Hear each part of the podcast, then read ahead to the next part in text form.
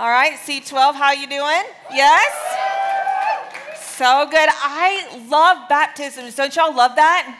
I mean, I love it. Some of you came here tonight and you didn't know that you were going to be getting baptized, but you are. So get ready for that. All right? I'm to we're going to talk for just a few minutes. I'm going to do like an abbreviated, short, tiny teaching on what salvation and baptism is because I don't really know that we do this often, and I know that we kind of know what baptism is, but do we really have a deep understanding? And what's the big deal anyway? If I don't need it to be saved, if I don't need it in my life, then why why is it such a thing? Well, I'm going to hopefully be able to unpack that for you. So we are literally just going to jump right in into Scripture. We're going to go to the Book of Acts, which, by the way, if, if you've never read the Book of Acts and you wonder what the church is supposed to look like, holy shnikes, you should read Acts. And I'm filtering. I mean, I, I'm, you should read Acts. Like the stuff that happened in the church when Jesus started the church is like, would seem crazy to us. But it's actually supposed to still be happening. The church today is still supposed to tell the same kind of stories it did in Acts. Acts was, it's amazing. Read the book of Acts, um, start with the book of John, then read Exodus, and then read Acts. Okay, here we go. That's outside the teaching. But let's go into Acts chapter 8. We're going to start in verse 26. You can use it on your mobile device. If you're using your mobile device, um, I'm using the NASB version today. Um, hey, how about that? That's not, I did not anticipate that. But okay, um, and we're going to be talking about a man named Philip. Philip was an apostle, a follower of Jesus Christ. In the New Testament, he's mentioned like three times, it's actually several times in the book of Acts. This is a story uh, between Philip and an Ethiopian man. So let's jump in. Verse 26. But an angel of the Lord spoke to Philip, saying, Get up and go south to the road that descends from Jerusalem to Gaza. Isn't that fascinating? An angel talks to Philip, get up and go, and he says, Okay, I mean, these are the things that happen. Don't y'all, do you ever pray that this kind of a thing would happen to you and you don't know what to do? An angel would show up, a neon sign, some kind of writing on the wall, but an angel shows up, go and south to the road that descends from Jerusalem to Gaza. This is a desert road, so he got up and went. And there was an Ethiopian eunuch, a court official of Candace, queen of the Ethiopians, who was in charge of all her treasure. And he had come to Jerusalem to worship. And he was returning and sitting in his chariot and was reading the prophet Isaiah. Two things about this man I want you to know. First thing is this this man was very powerful, and this man was very pious. Powerful and pious. Pious just means very religious. He was in charge of all the money for the entire Ethiopian kingdom that was ruled by Candace. He had gone to Jerusalem to worship and participate in this big religious festival that would take place. He followed the religious rules, he did what he was supposed to. He was an incredibly powerful man. And now he's sitting in his chariot along the side of the road reading the prophet Isaiah. And because Philip heard him, we can assume he was reading out loud. All right? So, reading out loud from Isaiah. He was powerful and pious. The other thing I want you to know, and you got to read between the lines of Scripture to understand this. Whenever you study Scripture, it's always great to understand what, the, what was happening in the culture of that day. So let me give that to you because not only was he powerful and pious, this man was very lonely and hopeless. How do we know he's lonely and hopeless? One word in that passage, the word eunuch. Does anyone know what a eunuch is? Not sure? Let me, okay. Let me tell you. And as diplomatic of a way as I can. The king of the kingdom often liked to have eunuchs around as servants.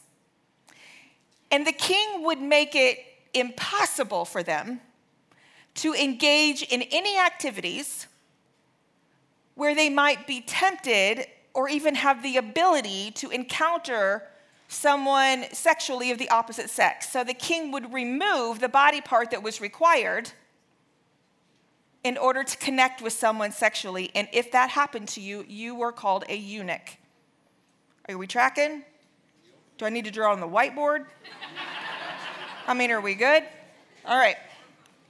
Do not say yes because I'm not doing it. I'm not drawing it. All right. It ensured that these men were never a threat to the royal marriage, they were never a threat to the other female servants. And in a day and time where children and having children was viewed as favor from God, and if you didn't have children, people believed that God was angry with you. You were actually um, deemed unfit from culture and could be cut off from the acceptance of your community. So, in a day where children were viewed as gifts from the Lord, the possibility of receiving such a gift had been taken from this man, and it's dishonoring. So, he had money, position, power, and religion, yet he lived an empty life. Can you see this? This is this man powerful and pious, lonely and hopeless. Let's move on. Verse 29. Then the Spirit said to Philip, Go up and join this chariot. Philip ran up and heard him reading Isaiah the prophet and said, Do you understand what you are reading? And he said, So the Ethiopian said, Well, how could I unless someone guides me? And he invited Philip to come up and sit with him to have heard this man reading scripture out loud would not have been so weird. It was actually a very common occurrence for people to read scriptures out loud. But Philip says, Do you understand what you're reading? And he says, I don't know, how could I unless someone teaches me? So no one had ever taught him what the words that he was reading even meant. He's just following the rules, he's just going through the motions, he's just checking the boxes. So this man confesses to having knowledge without understanding. He confesses to knowledge without know how. There's a very big difference between knowing something and understanding and then believing something. And he's reading the prophet Isaiah, and he's going to read that book very differently than how we read it. He's reading it as prophecy that hasn't yet been fulfilled. So he's reading about a Messiah and he's reading about a Savior that he believes has not shown up yet. But Philip knows differently, and we know differently. When we read the book of Isaiah, we know what happened. We understand that Jesus came. We know the full story. This man doesn't yet. Verse 32. Now, the passage of scripture which he was reading was this He was led as a sheep to slaughter, and as a lamb before its shearer is silent, so he does not open his mouth. In humiliation, his judgment was taken away. Who will relate his generation? For his life is removed from the earth. The eunuch answered Philip and said, Please tell me, of whom does the prophet say this? Of himself or of someone else? So he wants to know who Isaiah is talking about. When it says, He was led like a sheep to slaughter, basically the invitation to Philip. Now, he doesn't know this, but Philip hears that is, hey, tell me about Jesus, right? Who is this lamb led to slaughter? Who is this person? Oh, you want to know about Jesus? Let me tell you. Let me read that very same version in the message. In fact, if scripture is something that when you jump into it, it just seems so difficult and hard to understand, let me just tell you get a version of the Bible called the message and just jump into that. All right, but here is that very same verse in the message. It says this As a sheep led to slaughter, and quiet as a lamb being sheared, he was silent, saying nothing. He was mocked and put down, never got a fair trial. But who now can count his kin since he's been taken from the earth?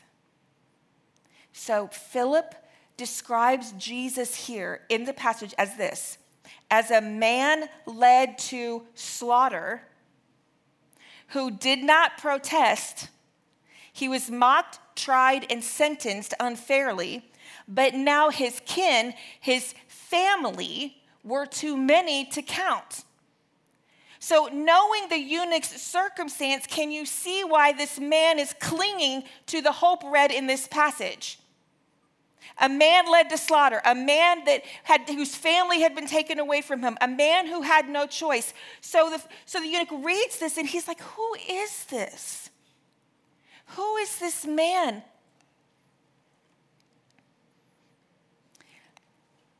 Have you ever had a verse in the scripture that you cling to? Or just something that you cling to in a time when you don't really feel like you have hope? Okay, I'm going to tell you this, and it may sound weird to you. I don't know. I don't care. This is just true. There have been, there's been more than one moment in my life when I didn't really want to read the Bible. I didn't really want to pray, but I needed hope and I needed Jesus, and I knew Jesus was the only one that could fix it, but I didn't want to get into his word. And I, there have been moments in my life when I would just lay in bed, put the Bible in bed with me, and go to sleep. Just clinging to the presence of his word, knowing there was something in it that was true and real, and I believed in God and knew He could help me, but I just didn't have the energy to dive into it. And so I would just hold on to it. Sometimes we just cling to things in hope because there's this part of us that believes it can do something. And this man is clinging to this verse in hope that it actually means something and that maybe the man it's talking about might come to earth sooner rather than later. Maybe if this is who the Messiah is, a sheep led to slaughter, silent, mocked, and tried, but then yet was still able to have a family. Maybe if this is who the Messiah is, he will understand me. He will know me. And maybe he could make family possible for me too. And Philip was about to tell him that everything he hoped for was real verse 35 Then Philip opened his mouth, and beginning from this scripture, he preached what? Jesus. He preached Jesus. Do you know there's power in the name of Jesus? Do you know that the scripture says the very name of Jesus causes demons to flee? There is power just in his name. So he preached Jesus to him. You know, it doesn't even tell us what Philip said. The passage doesn't even go into, oh, and here's how he laid it out, and here's how he made it understandable, and here's the easel that he brought in, and here's the diagram that he laid out, and there was this bridge. He didn't do any of that. It doesn't tell us. We just know he preached Jesus. I don't know. If I try and imagine it, maybe it went a little something like Jesus. This is a guy he was born of a virgin. He grew up and later was baptized as an adult. He was a miracle worker, compassion giver, savior, crucified. He was resurrected. He's the final atonement for our sins. He paid the consequence of death that we might not have to. And he had to die and come back to life because only he has the power to defeat death, only him. He entirely fulfilled the law, ushering in a new way of living from law to love. He took 613 Jewish commandments and reduced them to two love God and love each other. This is who Jesus is. He's better than any hope of a new government. He is better than any hope of new schools. He's better than any hope of more money, any hope of more fame, any hope of more friends. Jesus is better than anything in this life from the power and position that you have, sir. He is better and can fulfill your loneliness and your heartache. He can give you family. He can offer to you what you've been longing for. Religion only offers words, you guys. Religion says, do this, do this, and do this, and you're good. That is not what Jesus came to do. Jesus came to say, no more religion, I'm here for relationship. Try and imagine this man. Someone comes to him and says, This guy, Jesus, the Messiah, wants a relationship with you. And you get to be part of a family forever. Uh, there's a verse in Proverbs, Proverbs 13 12. Hope deferred makes the heart sick, but desire fulfilled is a tree of life. Hope deferred. when you hope for something and it doesn't come and it doesn't come and it doesn't come and it doesn't come, right? You want something and it doesn't happen and it doesn't happen and it doesn't happen and your heart just grows weary. But desire fulfilled is a tree of life. It brings you joy, it brings you hope. I don't know if any of your hearts are weary today. I don't know if you have some unfulfilled longing or some unfulfilled desire, some unfulfilled hope. Philip was able to tell this man that everything he longed for and hoped for could be given to him in Jesus, that Jesus changes everything.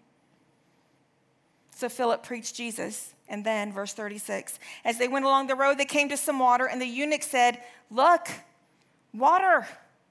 What prevents me from being baptized? 37, and Philip said, If you what? Believe with all your heart, you may.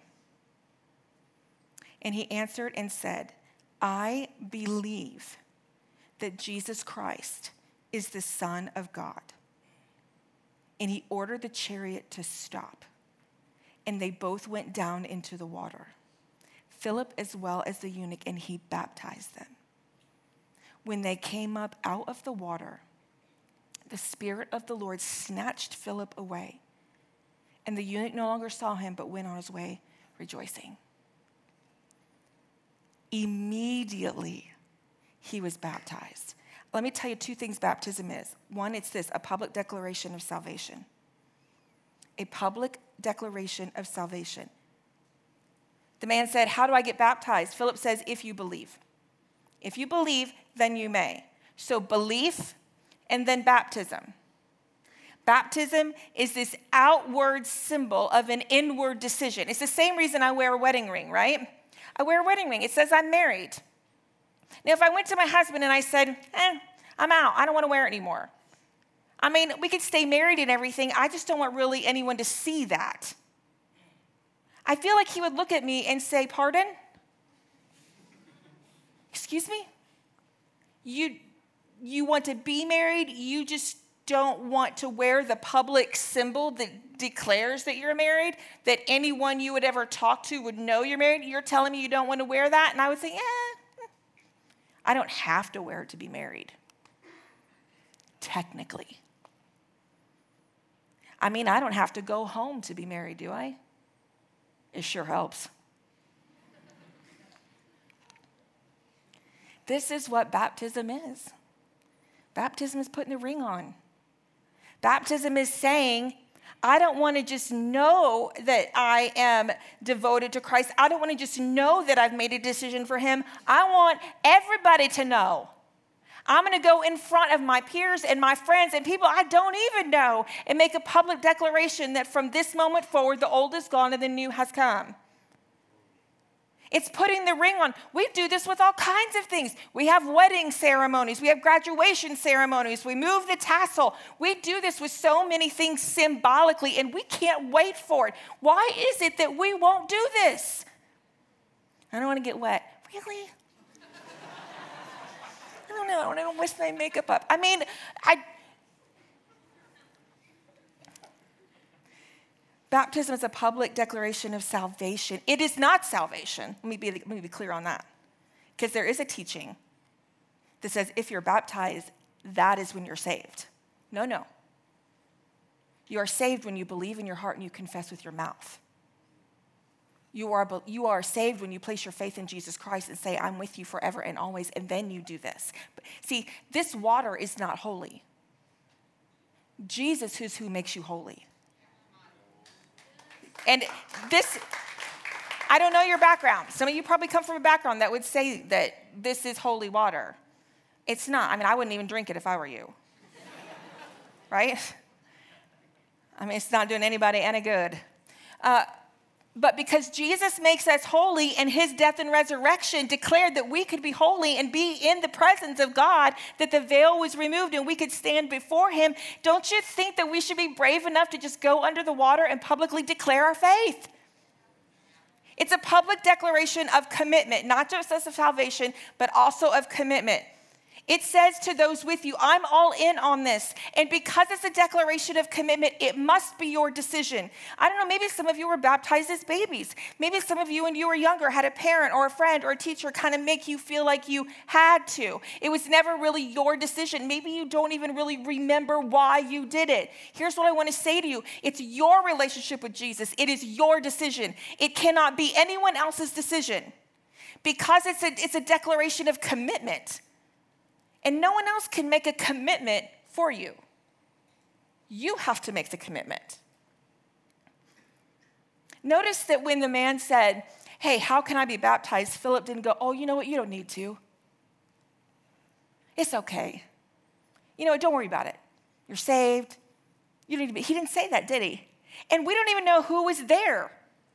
There could have been nobody there. There could have been a lot of people there. We just know it was him and Philip. And maybe Philip was the only like witness that needed to be there. I don't know, but the man was sure determined. Do you know that in the beginning of Acts it says that 3,000 people came to know Christ on the very first day the, the church was established? And do you know that it says those 3,000 people were immediately baptized? Immediately baptized. We become Christians and then like 10 years later we go, I don't know, is it convenient? Like, I don't know. I mean, is that going to work? I mean, this is what we do. Do you know Jesus was baptized? Jesus was baptized. Here's what it looked like. In the book of Matthew, then Jesus went from Galilee to the Jordan River to be baptized by John. But John tried to talk him out of it. Can you imagine Jesus saying, Baptize me? When you go, Yeah, I don't think so. I mean, feel like you should baptize me. But Jesus started talking him out of it. He says, I'm the one who needs to be baptized by you. He said, So are you coming to me? But Jesus said, It should be done, for we must carry out all that God what? Requires. Not suggests, not hopes, not even wants, all that he requires. So John agreed to baptize him. After his baptism, as Jesus came up out of the water, the heavens were open, and he saw the Spirit of God descending like a dove and settling on him. And a voice from heaven said, This is my dearly loved son who brings me great joy. Do not miss this. Jesus obeyed the Father, got into the water, went down and came up, and the Holy Spirit descended. Jesus did not perform a miracle. He did nothing supernatural before that day. When the Holy Spirit descended, it was from that day forward that Jesus became the miracle worker. It was from that day forward that he became the compassion giver and the teacher and the rabbi because that is what you need in order to live a supernatural life. You need the power of the Holy Spirit dwelling within you. And Jesus knew that, and so he was obedient. Here's what I want to show you. We know that in the church, statistically, um, that we have a lot of people experience salvation. We have a lot of people that say yes to Jesus. Maybe you walked forward, maybe you filled out a card, maybe you weren't in a church service, maybe you were in your car, maybe you were at a camp. I don't know where you were, but somewhere along the way, perhaps you said yes to Jesus. Maybe there are some of you in this room that have not yet said yes to Jesus, and tonight will be your night, but many of us have. We know statistically, and we have data, that roughly 50% of those say yes to baptism. What? 50%? 50% say yes to baptism after salvation. That should blow our minds. God requires it. Jesus did it. We want the power of the Holy Spirit within us and to work through us, and we won't even say yes to getting wet. And don't we pray for all the big stuff in our life? Oh, Lord, bring me the blessings. Lord, if you could just do this for me, if you could just bring this into my life, if you could just show me the way, Jesus. I'm with you. And I think the whole time he's going, You want all the big stuff, you won't even do the little stuff. But you know what? I don't have a stat for this, I don't have a number. But I know it's a lot less live down here. And what I would call a full life, freed up, empowered by the Holy Spirit living out your gifts, living out your talents, living in health, waking up with joy. And so, what you do when you can't get here, maybe you were baptized and you just get saved again. Some of you have been saved 722 times. Right? You just keep giving your life back to Jesus, don't you? I mean, I know we laugh, but isn't it true? Isn't it true we think, I just need to pray another prayer? I just need to give my life to Jesus again. I just need to get saved again. I just need to walk forward again. This is what I need to do. Need. No, you don't. You're trying to recover a moment where you felt something. You're trying to recover, you're trying to return to something you don't have to try and return to. You just have to say yes to the next. And by saying yes to the next, you won't recover, you will renew. You will renew the emptiness in your soul and you will begin to step forward. But you got to take this step. You know, actually, I've seen people be here, make a mistake, and they've gotten baptized again. Just try not for any bad reason. Just trying to find God again. He's with you, He hasn't lost you. But where do you find yourself in this? Do you need to say yes to Jesus for the first time? Have you never had a conversation with him? You know, you have to have a conversation with him. You have to tell him you want a relationship with him. You have to not just believe in your heart, you have to confess with your mouth. You ha- this is a must. You have to do this. He, it's like, does anyone know you want a relationship with them if you don't tell them? It's like, you know, when you want to date someone, they don't know you want to date them unless you tell them. And you can't go like to Jesus' friends and ask them if he likes you. He does. he likes you. He loves you. He wants to know if you like him. You have to tell him. So maybe that is some of you. You need to do what that man did, and you need to go, I believe that Jesus Christ is the Son of God. I believe that He died for me. I believe that He rose from the dead for me, and I commit the rest of my life to Him. And that's where you need to begin today. But then, those of you who begin there today, you're going to do this today. And some of you who've done this a long time ago, you need to do this today. And we've made it easy for you because we're going to sing a song together here in a moment. So will I. Isn't that appropriate? So will I. So will I say yes to Jesus. So will I get baptized. You're going to do this. And as we sing that song, if tonight is the night that you want to make Jesus Lord of your life for the first time, if tonight is the night that you want to get baptized, during that song, you're just going to exit the aisle. You're going to go back to this corner.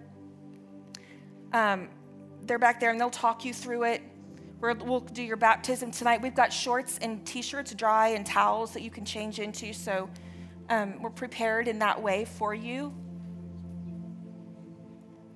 But it's your decision tonight.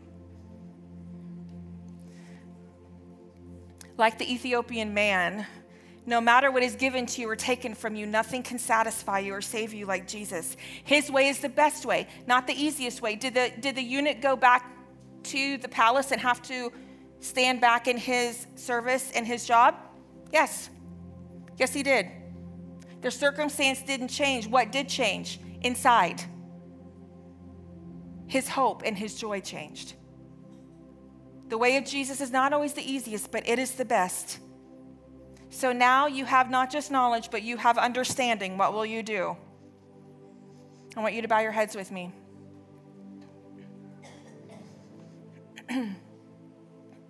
If you would like to give your life to Jesus for the very first time tonight, if you would like to begin the relationship, if you've never said to Him, Yes, I'm going to pray out loud, and in the quietness of your seat, you can just pray along with me. And you don't have to use the prayer that I'm praying. You can use your own words. You can absolutely say what you would like to say. I'm just going to offer you a suggestion.